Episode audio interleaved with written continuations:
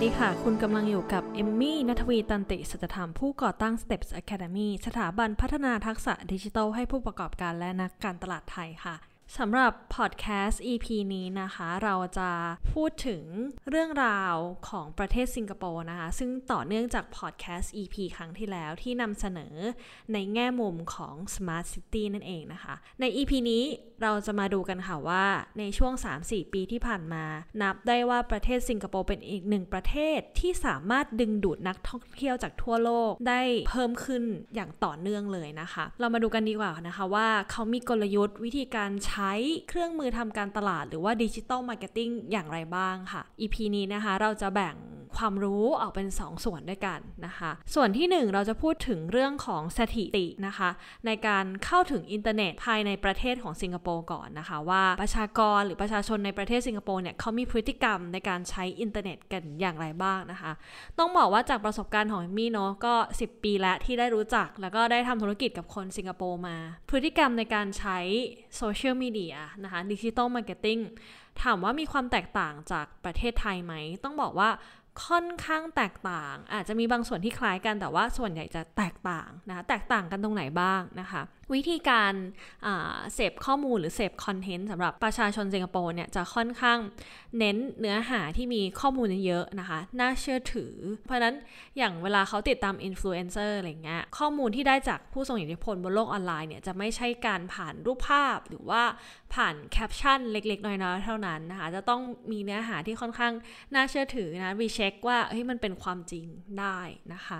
แล้วก็เขาจะค่อนข้างคอนซูมเนื้อข่าวนะคะผ่านทางเว็บไซต์ต่างๆแอบก็แน่นอนเนาะว่าเป็นเรื่องของ language ด้วยนะคะ หรือว่าภาษานั่นเองที่ทำให้มุมมองของทางสิงคโปร์เนี่ยก็ค่อนข้างมีมุมมองคล้ายๆ กับทางฝั่งอเมริกานะคะ ฝั่งออสเตรเลีย เพราะว่าเขาอาจจะเป็นหับของการทำธุรกิจในเซาท์อีสเอเชียด้วยนะคะสำหรับสถิตินะ เรามาดูกันดีกว่านะคะ สถิติการเข้าถึงอินเทอร์เน็ตของประชากรในประเทศสิงคโปร์นะคะ มีถึง 4.92 ล้านคน จากประชาชนทั้งหมด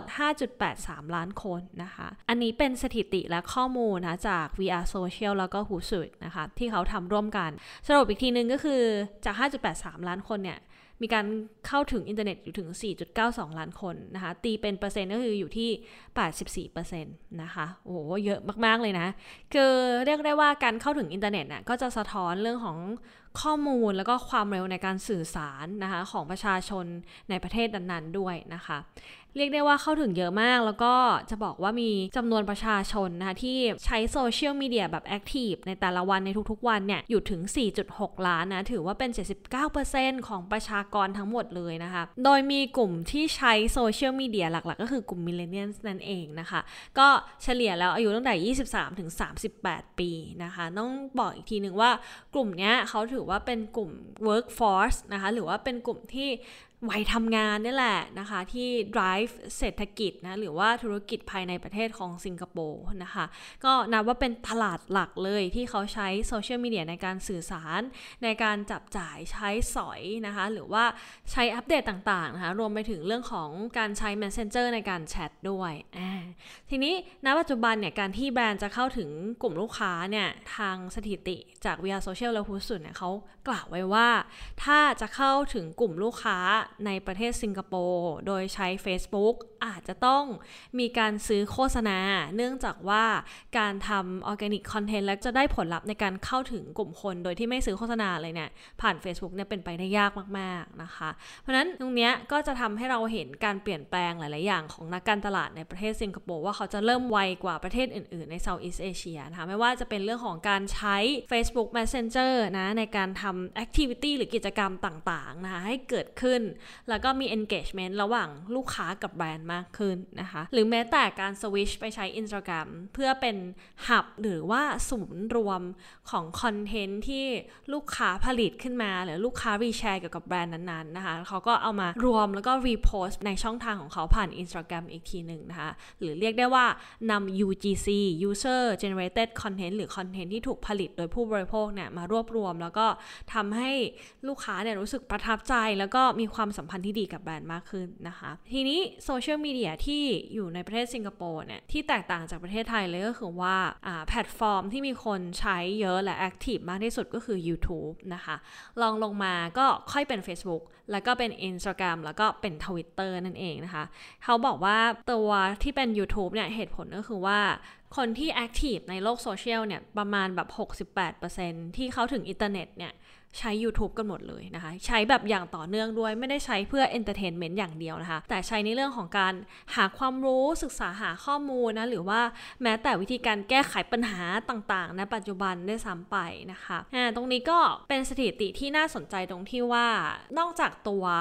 คอนเทนต์ประเภทวิดีโอที่อยู่ผ่านช่องทาง YouTube แล้วนะคะ จะมีคอนเทนต์ประเภทวิดีโอที่อยู่ผ่านช่องทาง Facebook นะที่เรียกได้ว่ามี engagement คอนเทนต์ประเภทวิดีโอนะผ่าน Facebook อยู่ที่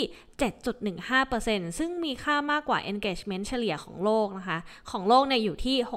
6.03%ทำให้เห็นได้ชัดเลยว่าณปัจจุบันวิดีโอคอนเทนต์ของโลกแล้วนะคะ ก็มีการเตือนว่าถ้าเกิดวันนี้ใครยังแบบยึดติดกับเรื่องของการ produce หรือว่าผลิตคอนเทนต์แบบเดิมๆอยู่เนี่ย เราก็คงจะก้าวไม่ทันกับ future consumer หรือว่าลูกค้าในอนาคตหรือแม้แต่ลูกค้าณปัจจุบันได้ซ้ำไปนะคะเอมมี่สรุปอีกทีหนึ่งเลยนะคะ ก็อาจจะมีสัดส่วนในการใช้โซเชียลมีเดียแตกต่างจากประเทศเรานะเขาใช้ YouTube มากกว่า แล้วลองลงมาเป็น Facebook เนาะ Facebook ก็ ออร์แกนิกก็เข้าไม่ถึงแล้วนะคะ ต้องใช้โฆษณามากขึ้นก็สวิชไปใช้ Instagram จริงๆ ก็มีความคล้ายๆ กันเนี่ยแหละนะ เรามาดูสถิติอันสุดท้ายกันดีกว่านะคะ ก็คือสถิติในการใช้ messaging application นะคะ เนื่องจากว่าเวลาของเราที่ active ในโลกออนไลน์จริงๆ แล้วส่วนหนึ่งที่เป็นส่วนใหญ่เลย คือหมดไปกับการแชทนั่นเอง หรือว่าการพูดคุยสื่อสาร ไม่ว่าจากครอบครัวคนสนิทเพื่อนหรือว่าเพื่อนที่ทำงานหรือว่างานก็ตามนะคะเพราะนั้นแล้วในสิงคโปร์เนี่ย messaging application หรือว่าแอปพลิเคชันสำหรับการแชทเนี่ยอันดับหนึ่งของเขาที่ยังคงครองตลาดอยู่นะคะถึง 87%คือ WhatsApp นะคะลองลงมาคือ Facebook Messenger นะคะอยู่ที่ 52%แล้วก็ WeChat เนี่ยเติบโตนะคะจากปี 2017 ไป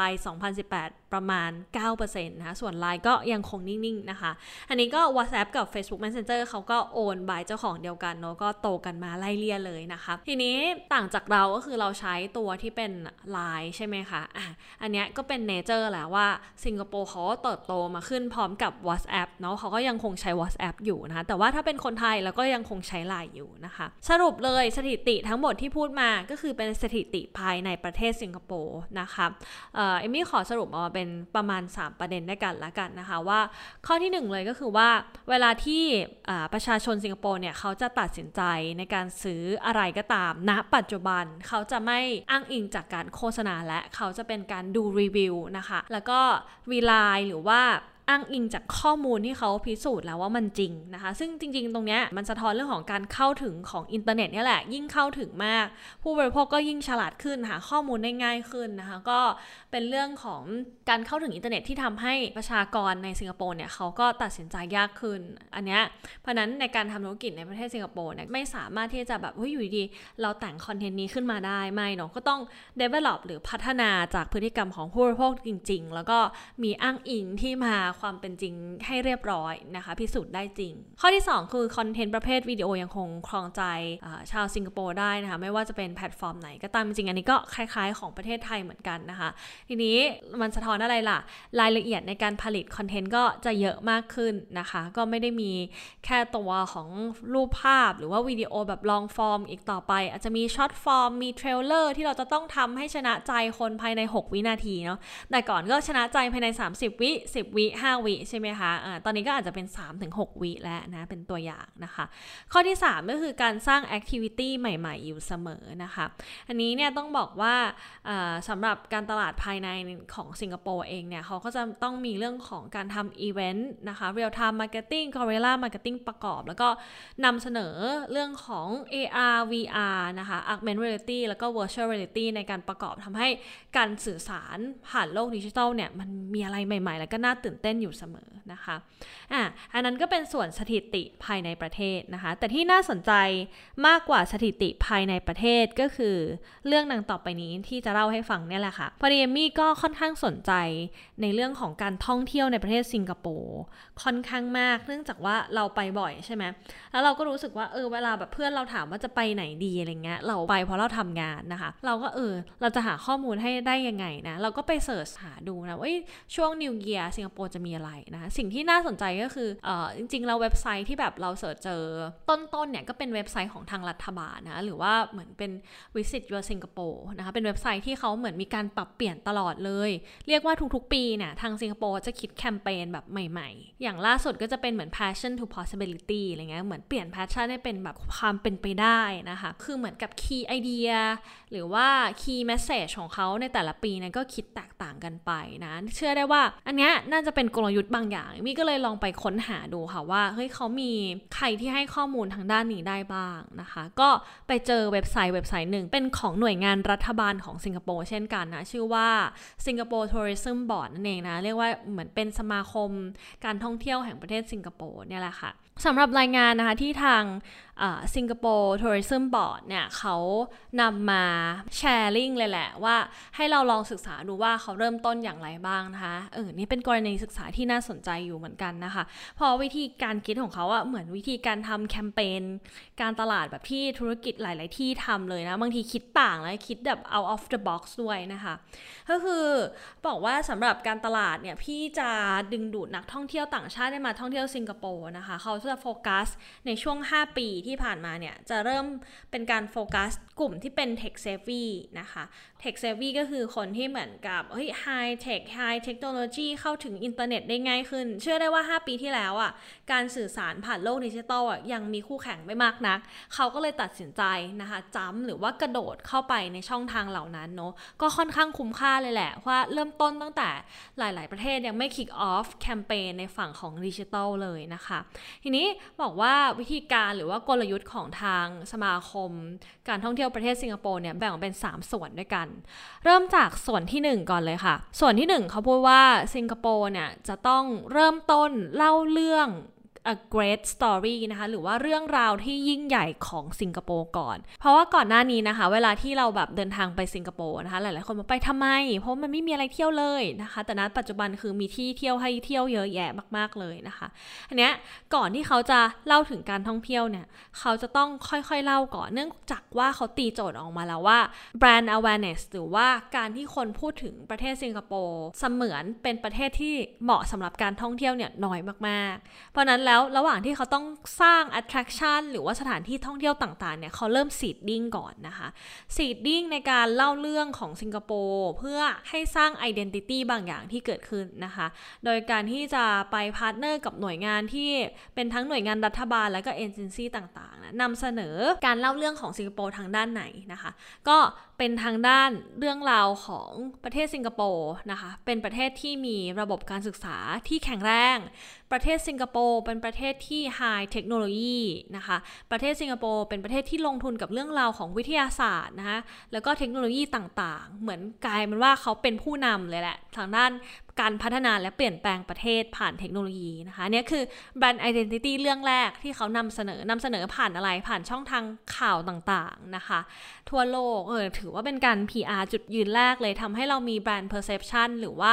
มุมมองต่อประเทศสิงคโปร์ว่าหนึ่งเขาเป็นผู้นำเรื่องเทคโนโลยีอย่างแน่นอนนะคะ หลังจากนั้นพอเราเริ่มรู้จักประเทศสิงคโปร์ในแง่มุมนี้ไปเรื่อยๆเนี่ยทางรายงานนี้นะคะ เขาบอกว่าเขาใช้ framework ในการทำคอนเทนต์นะคะผ่าน 3 H ด้วยกันนะ3 H นี้มีอะไรนะคะก็มี Hero Hub Hygiene นะคะ Hero Content เนี่ยเป็นคอนเทนต์ที่เหมือนกับว่าสร้างขึ้นมาเพื่อตอบโจทย์เป้าหมายของการเข้าถึงกลุ่มคนนะคะกลุ่มวงกว้างเลยนะคะเขาก็สร้างเหมือนเป็นคล้ายๆ เรียกว่า viral วิดีโอต่างๆนะผ่านช่องทาง YouTube นะคะ inspire ผู้คนนะคะให้อยากจะมาเที่ยวในประเทศสิงคโปร์มากขึ้นนะคะ แล้วก็เล่าเรื่องราวสถานที่ท่องเที่ยวใหม่ๆนะคะ Hero Content เนี่ยมีการทำอย่างต่อเนื่องนะในทุกๆปีนะคะ ส่วน Hub Content เนี่ยก็จะมีคนเหมือน search ข้อมูลมากขึ้นนะคะเฮ้ยประเทศสิงคโปร์มีอะไรเที่ยวหรือเปล่านะคะเขาจะเริ่ม seeding พวก Hub Content เนี้ยลงไปนะผ่านบล็อกเกอร์ผ่านอินฟลูเอนเซอร์ต่างๆ แล้วก็หน่วยงานที่เป็นพาร์ทเนอร์เขาด้วยนะคะ สุดท้ายเลยคือ Hygiene Content Hygiene Content เนี่ยทางหน่วยงานเนี่ยก็ผลิตขึ้นมาสำหรับคนที่ต้องการจะไปเที่ยวแล้วนะคะ คือรู้แล้วว่าจะไปเที่ยวสิงคโปร์นะคะ ก็จะเป็นคอนเทนต์ประเภทที่ตอบโจทย์ทันทีนะ เรียกได้ว่าเหมือนกับกระตุ้นครั้งสุดท้ายให้เขาตัดสินใจไปเที่ยวที่นี่นะคะ ระบุสถานที่ชัดเจนนะคะ จริงๆ คอนเทนต์ที่พูดมาทั้งหมดไม่ว่าจะเป็น Hero Hub Hygiene นะเขาบอกว่าเขาเริ่มดำเนินการสิ่งเหล่านี้ผ่าน YouTube Marketing มาก่อนนะคะ แต่ว่านอกจาก YouTube เนี่ยต้องบอกได้เลยว่าเขาก็มีช่องทางอื่นๆ ที่เขา feed อยู่ตลอดเลยก็คืออย่างเช่นเว็บไซต์นะคะโซเชียลมีเดีย Facebook นะคะ แล้วก็ Instagram ด้วย แล้วก็ฝั่งของอินฟลูเอนเซอร์ด้วยในการ seed คอนเทนต์ Hero Hub Hygiene ถามว่าคอนเทนต์มาจากซอสหรือว่าแหล่งคอนเทนต์ที่ไหนบ้างนะคะ ทางหน่วยงานบอกว่ามาจาก 3 ที่ด้วยกันเขาใช้หลักการ 3C ค่ะ อันที่ 1 ก็คือเขา create เองนะคะ ก็จะมีช่องทางของหน่วยงานรัฐบาลต่างๆนะคะ กระจายออกไปไม่ว่าจะเป็นทั้งเว็บไซต์เองนะคะโซเชียลมีเดียเองก็ตาม co-create อ่า อันนี้ co-create ก็คือไปพาร์ทเนอร์กับเอเจนซี่การท่องเที่ยวนะคะ หรือจะไปพาร์ทเนอร์กับอินฟลูเอนเซอร์เพื่อนำเสนอเรื่องราวแบบ co-create คือทำหรือสร้างร่วมกันนะคะ อันที่3ก็คือ curate approach นะคะ การรวบรวมคอนเทนต์ที่ local นะคะ local ก็คือกลุ่มคนท้องถิ่นเนี่ย เคยนำเสนออย่างเช่น รีวิวอาหาร รีวิวสถานท่องเที่ยวแบบ local นะคะ เขารวบรวมนะคะ แล้วก็เอามาใส่ในโซเชียลมีเดียของการท่องเที่ยวนะคะ แล้วก็เหมือนเป็นหับ ของคอนเทนต์นั่นเองนะคะ อันนี้ก็ถือว่าเป็นสเต็ปในการทำคอนเทนต์ที่หลาย ๆ ท่านอาจจะยังไม่เคยคุ้นชินนะ หรือว่าไม่เคยได้ยินวิธีการแบบนี้มาก่อนนะคะ ก็ถือได้ว่าเขานำโครงสร้างทั้ง 3H แล้วก็แหล่งที่มาของการสร้างคอนเทนต์แบบ 3C ออกมาใช้ได้อย่างชัดเจนมาก ๆ นี่เป็นกลยุทธ์ที่ หลาย ๆ ธุรกิจไม่ว่าจะเป็นเล็กกลางใหญ่นะคะ แนะนำเลยให้ลองไปศึกษาดูนะคะ เพราะว่าเป็นคอนเทนต์ที่เรียกได้ว่าพัฒนาไปตามจวนี่หรือการเดินทางของลูกค้าได้ดีมาก แล้วก็จะทำให้เราเนี่ยมีคอนเทนต์ฟีดเข้าผ่านช่องทางทุก ๆ ช่องทางเเป็นป่าล้อมเมืองได้เลย ในที่สุดเราคือเราก็จะมีความหนาแน่น แล้วก็มีคุณภาพของคอนเทนต์อยู่ในทุก ๆ ที่ที่ลูกค้าไปนะคะ อันนี้คือส่วนที่หนึ่งเลยคือเขาบอกว่าเขาต้องเริ่มเล่าเรื่องคือ Great Story of Singapore ใช่ไหมคะ อย่างที่เราบอกไปก็คือว่าช่วงแรกเนี่ยเขาเล่าผ่านข่าว สร้างแบรนด์ perception ก่อนว่า เอ้ย เขาเนี่ยเป็นประเทศที่มีการศึกษาระบบการศึกษาดีนะ เป็นผู้นำทางด้านเทคโนโลยีนะคะ พอระหว่างนั้นเนี่ยสถานที่ท่องเที่ยวเนี่ยถูกสร้างมาเรียบร้อยเสร็จแล้วนะคะ ก็จะเริ่ม seeding history หรือว่าประวัติศาสตร์ของประเทศสิงคโปร์มากขึ้นนะคะ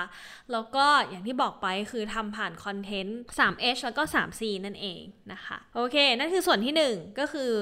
เล่าเรื่องของ brand story ส่วนที่ 2 ค่ะ เป็นเรื่องของ target to the right fan นะคะ ก็คือ เขาบอกว่าการแบ่งกลุ่มเป้าหมายที่เขาต้องการสื่อสารเนี่ย เขาจะใช้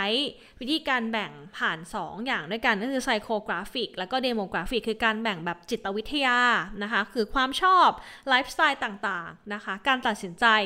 และอีกอันหนึ่งก็คือ demographic ก็คือข้อมูลพื้นฐานของลูกค้านั่นเองนะคะ เขาแบ่งออกมาเป็น 4 กลุ่มด้วยกันค่ะ คืออันที่ 1 working millennials นะคะ ก็คือกลุ่มคนที่เป็นกลุ่มวัยทำงาน อายุประมาณ 20-34 แต่ว่าต้องทำงานนะ เขาจะไม่โฟกัสที่ unemployed นะคะ เขาจะโฟกัสที่คนที่มี purchasing power หรือว่าพละกำลังในการจับจ่ายใช้สอยแล้วนะคะ พอแน่นอนช่วงแรกๆที่ไปสิงคโปร์เนาะอาจจะไม่ได้มีอะไรให้เที่ยวมากนะคะจะเป็นเรื่องของช้อปปิ้งนั่นเองนะ อันที่ 2 คือ family with young children ค่ะ คือกลุ่มครอบครัวที่มี